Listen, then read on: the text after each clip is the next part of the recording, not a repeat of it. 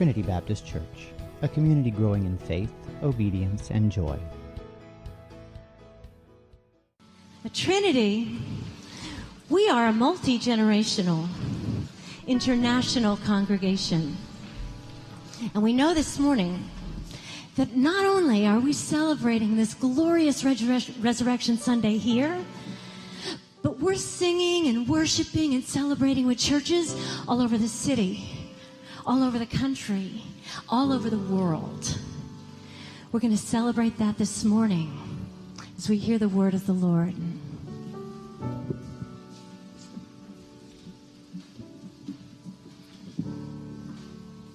Jesus of Nazareth, who was crucified, has been raised again. He is risen. Amen. Jesus Christ is risen.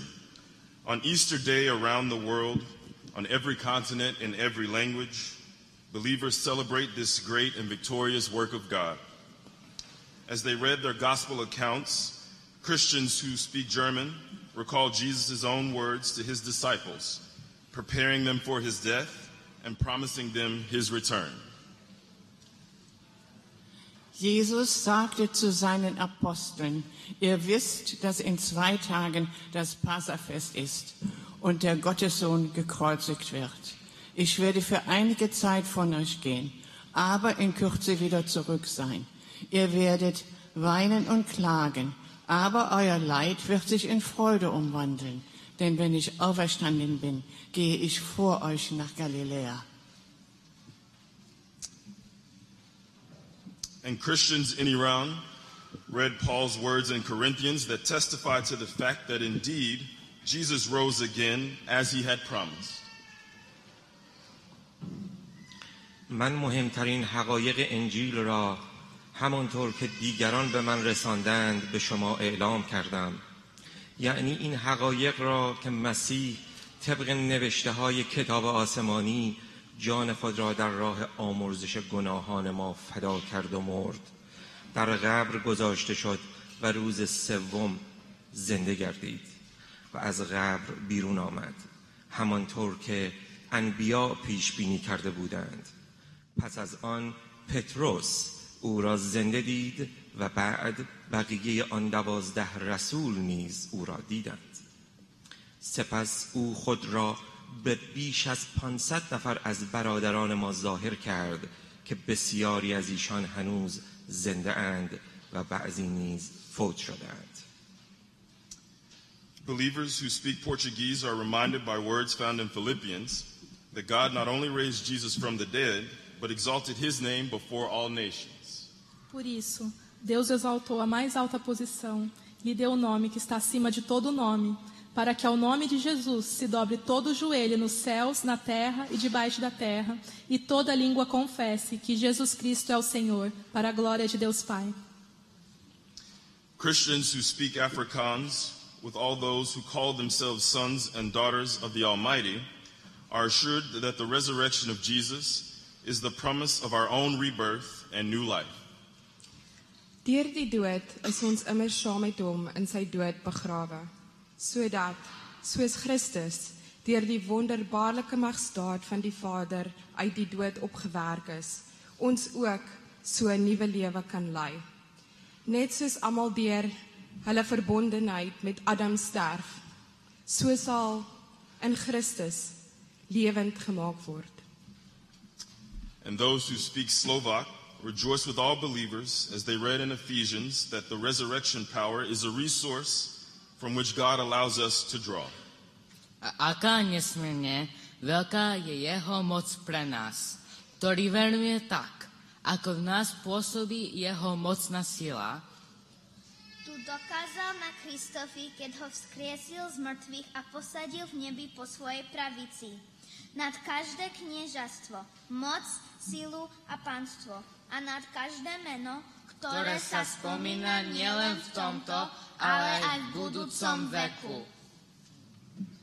Jesus laid aside all of his privileges as God Almighty, stooped to serve the very men and women he created, carried the weight of every sin on his shoulders while hanging on a wooden cross, so that we might have life with him forever and ever. And after all of this, he rose from the grave. With our brothers and sisters from around the world, we celebrate this glorious news this morning. Christ Jesus is risen. Is risen Amen. Isn't that a glorious declaration? For some of us, that declaration is not yet reality in our lives, but my prayer is that this morning um, God will speak to us and help us to see how that, that declaration is so meaningful. My name is Keith, and I am the lead pastor here. For those of you who are visiting, and we're thrilled that you are. For the last six weeks, we have been talking about reconciliation. And specifically, the fact that reconciliation means uh, restoring oneness. Where in relationship there, there once was oneness, somehow that relationship gets broken. And then reconciliation is where that relationship is made whole. There is oneness again. And we've been looking at the fact that the story of the Bible is reconciliation, where our, our original parents, um, were created one. They were created in oneness with God, but then they made a choice, as we all do, that brought brokenness to that relationship. And from Genesis chapter 12 through the rest of the Bible, God tells this story of how He is restoring that oneness. And the culmination of that story the thing that, that restores, reconciles our relationship to God and enables us to be reconciled to each other is the fact that Jesus Christ was God in flesh. He, he stepped out of the throne room of heaven. He came to earth. He died on a cross for our sin, as you heard in the international uh, reading. And then he was raised from the dead that we might be reconciled to God. When you think about it, that's pretty unbelievable, right? I mean, it's unbelievable. When we're kids, we believe a lot of unbelievable stuff. How many of you, when, kid, when you were a kid, believed in Santa Claus? How many of you still believe in Santa Claus? Okay, see, that's what I'm talking about. When we're kids, we believe in, you know, the tooth fairy, we believe in the Easter Bunny. We believe in, in Peter Pan and Tinker Bell. But, but as we get older, uh, the powers of reason kick in, and we, we're able to say, well, that, those things are unbelievable. Those aren't true. I mean, no, no one of us would believe that there is a place in Roswell, New Mexico, where the government is studying aliens. Right? Nobody believes that. Nobody believes that Elvis is still alive. Nobody believes that, you know, there's a Loch Ness monster or a Sasquatch or, or that the Knicks will ever win a championship again. Nobody believes that. But then but then there's there's a thing that happens where we, we do believe something and we believe it with every, fiber of our being, but then it turns out not to be true.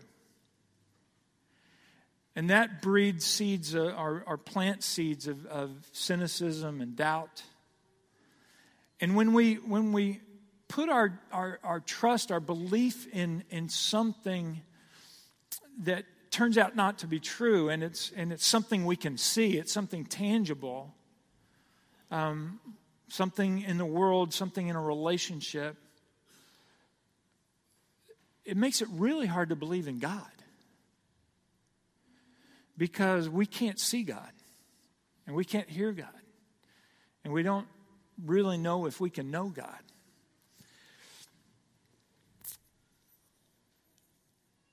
The early followers of Jesus found themselves in this unbelievable place. They found themselves in this predicament.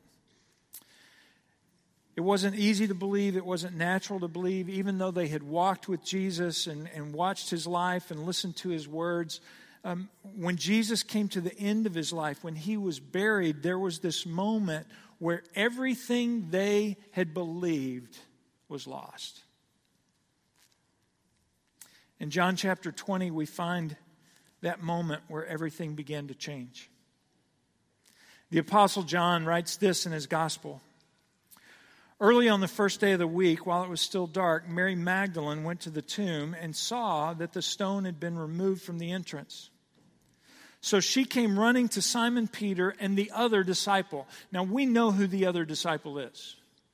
Um, John is writing this gospel um, and he's telling us what happened, but he doesn't want to say, well, well, Simon Peter and John or Simon Peter and myself. So he just describes himself as the other disciple. So she came running to Simon Peter and the other disciple, the one Jesus loved. Just so you know who we're talking about. She said, They have taken the Lord out of the tomb, and we don't know where they have put him. So Peter and the other disciple, the one Jesus loved, who's writing this, started for the tomb. Both were running, and I love the detail here, but the other disciple outran Peter and reached the tomb first. Important to note, the other disciple, whomever he was that Jesus loved, is also faster than Peter. Not that he's competitive, but Verse 5 He bent over and looked in at the strips of linen lying there, but did not go in. Then Simon Peter came along behind him, way behind him, and went straight into the tomb. He saw the strips of linen lying there, as well as the cloth that had been wrapped around Jesus' head. The cloth was still lying in its place, separate from the linen. Finally, the other disciple, who had reached the tomb first, you know, the one that Jesus loved, who was also really fast, also went inside. He saw and believed. And then John gives us this parenthetical note. They still did not understand from Scripture that Jesus had to rise from the dead. See, John wants us to understand that in this moment, it didn't make sense. What they would later come to understand in this moment, they didn't. And it is not incidental that John doesn't write his name here, but rather describes himself as the one Jesus loved. I don't know if you've ever had a, a particular feature or facet of life that became your core identity, like, you know, the well dressed pastor. Um, Marlene's laughing because she knows that I don't. Anyway.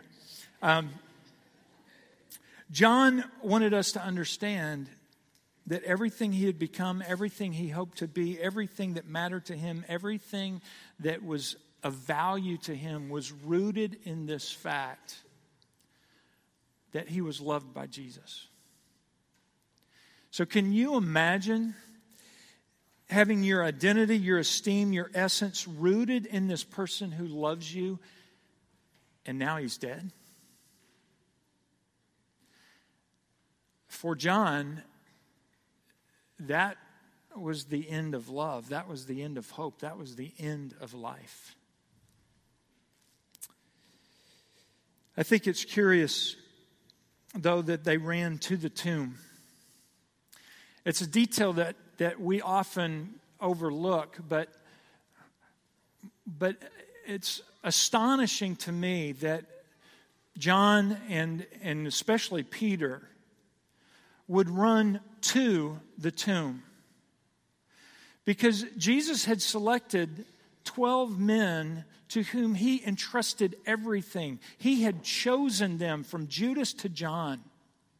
And he had lived life with them, he had eaten with them, uh, they walked together, they laughed together, they talked together. And then at, when it came the most difficult time in Jesus' life, all of these guys that had walked with him left him.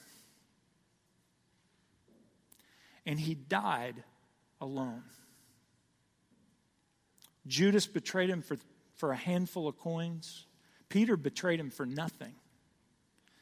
You know, Peter said, you know, I, I'll never deny you. And then he denies Jesus three times as Jesus is being led away to his death. And Jesus goes off to pray, and he can't even get these guys to pray with him. In fact, they can't even stay awake. So, how could he expect them to be with him when he was crucified? Let me make something crystal clear. If you entrust your life to me,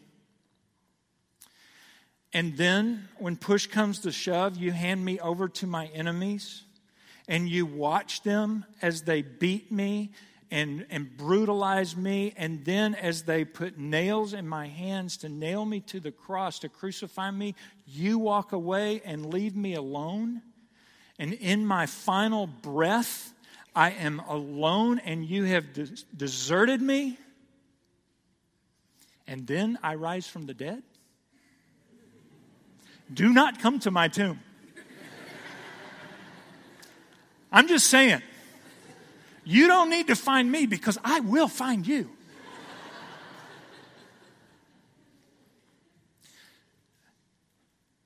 So that tells me something about Jesus that he's different from me and he's different from you. These guys knew Jesus because they shared life with him, because they knew that he was, they knew who he was before he died. They knew who he would be after he was resurrected. And so they ran to the tomb. They ran to the tomb because they knew that Jesus had one intention in this world. And that was to make us whole through his love. That's why he came. To make us whole through his love. For some of us, it's difficult to believe in God, but I've come to think that it's far more difficult to believe in love. See, it's easy to believe in God and remain unchanged, but it is impossible to believe in love and not be changed. And Jesus believed in love. In fact, when people came to him and asked, Jesus, of all the commands, which is the most important? Which is the greatest commandment? Jesus responded, The greatest of all the commandments, the one that fulfills all the law and the prophets, is this one Love the Lord your God with all your heart, and with all your soul and with all your mind. This is the first and greatest commandment. And the second is like it love your neighbor as yourself. And then he adds, all the law and the prophets hang on these two commandments. See, when they asked Jesus, What's the greatest commandment? They weren't just thinking about the Ten Commandments that we often think about. Because the, the which, by the way, are, are pretty important you know, things just go better when you don't kill each other. Um, it, life just makes more sense when we don't lie to each other and we don't steal each other's goats and, and wives. You know, the world's just a better place. But, but God wasn't, or Jesus wasn't just talking about the 10 because the people who had been entrusted with these commandments decided 10 was not enough. And so they added 613 more um, rules and regulations onto this in order to show their devotion to God. But the problem is, with these hundreds and hundreds of rules and regulations, if you broke one of them, you broke your relationship with God, and therefore you stepped into the wrath and condemnation of God. And so these people are questioning Jesus, and they're saying, hey, you know, this is a lot. So, which one's the greatest? Which one is the one that we really need to keep? And so, Jesus doesn't just tell him what the greatest is, but he says, if you keep this one, all the rest of them will fall into place. See, Jesus believed in love because he knew that love restored our humanity. Love makes us whole. Love is the standard. He knew that we'd lost our way and we'd lost ourselves and we'd moved into this space of inhumanity where we no longer reflected who God created us to be. We were created to be one, we were created to be whole. But that oneness was broken by sin, by the choices that we've made that, that go against God's design for us. So Jesus came to restore that oneness, and he both told us and showed us that the way that oneness is restored, the way that we can be made whole again, is through love. Jesus believed in love.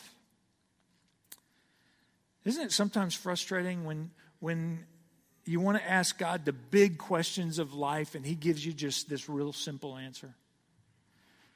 Jesus, what's the, the greatest commandment? Love. All you need is love. Sounds kind of like a Beatles song. Um,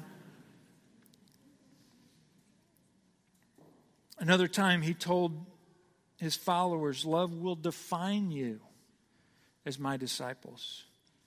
In John 13, 34 and 35, he says, A new command I give you love one another.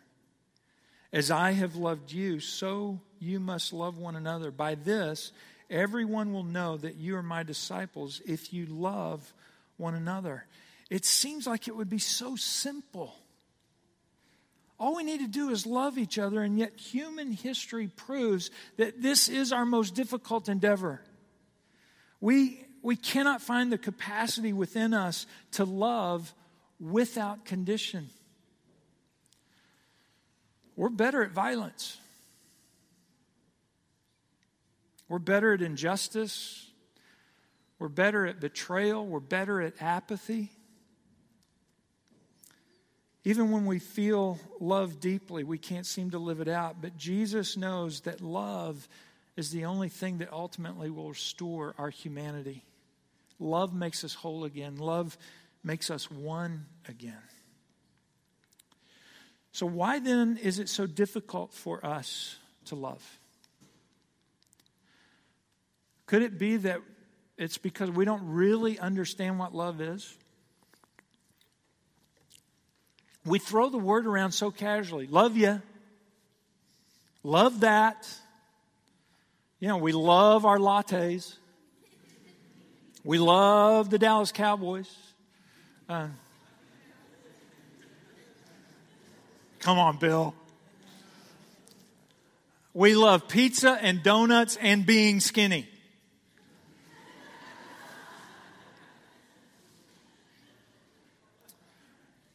Why is it that we use the same word about so many things? Could it be because we don't really understand what love is?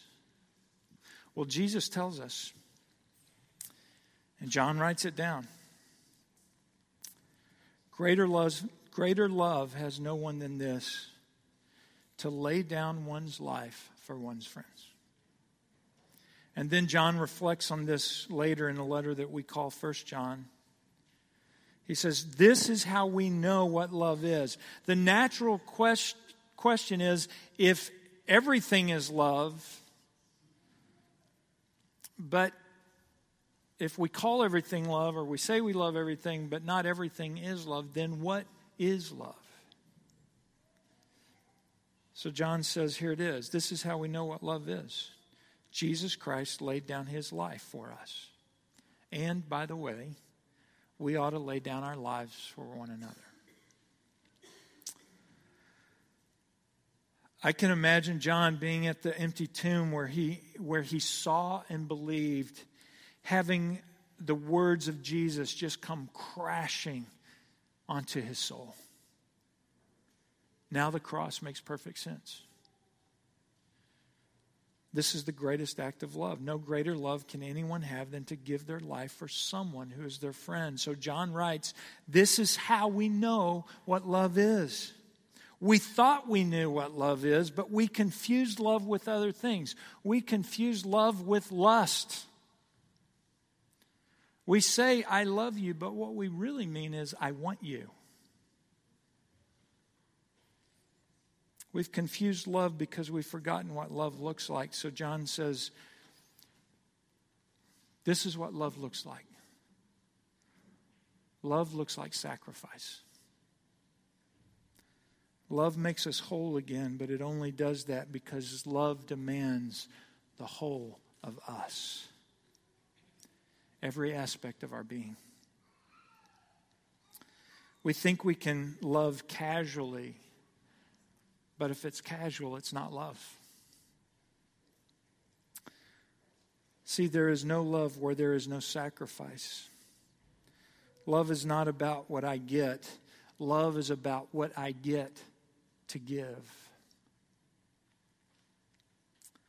Love should only be used to express and explain that which is a sacrifice of our being, but you cannot love, or because you cannot love with just a fragment of yourself, it takes your whole self.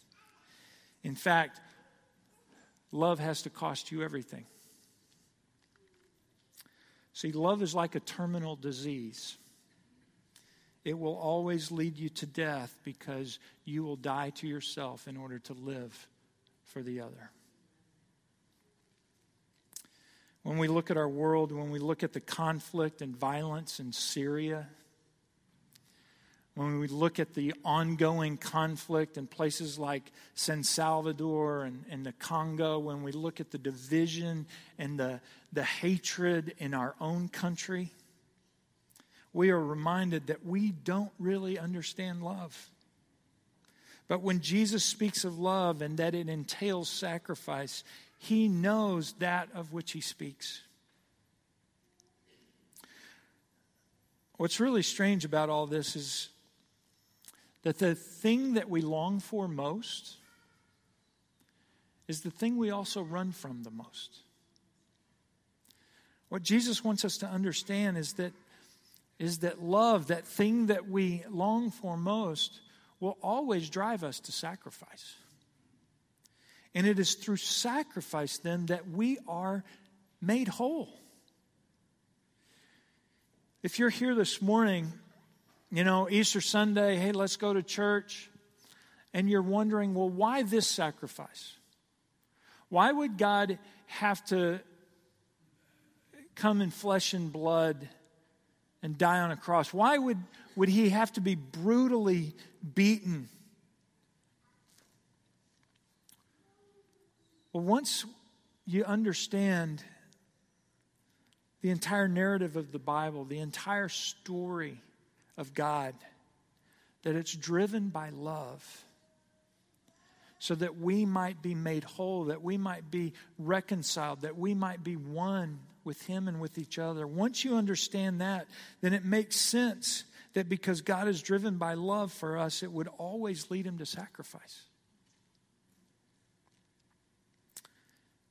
God had to step into the violence so that we could have peace.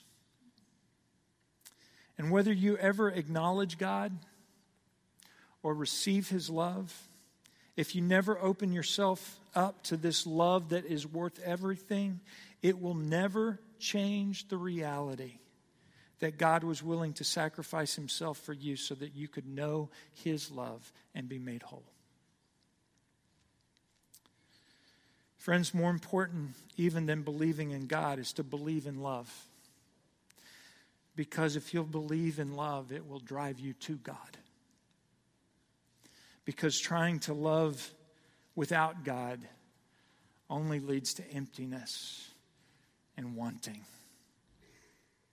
Have you ever felt frustrated with yourself because you're not able to love the way you really want to be you, the way you really want to love? Am I the only one that's ever felt that? Have you ever looked in a mirror and thought, "Who are you? Why would you do that?" I've felt that with my wife. I've felt that with my kids. By the way, my, my daughter Claire's home with her friends from North Carolina. Shout out to Carolina. Um, I've felt that. I've felt that with many of you. That I haven't loved you the way that, that you deserve to be loved.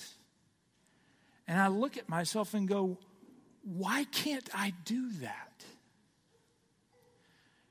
And the answer is because I am a broken human being, and when I try to love out of my own strength, I will always fail.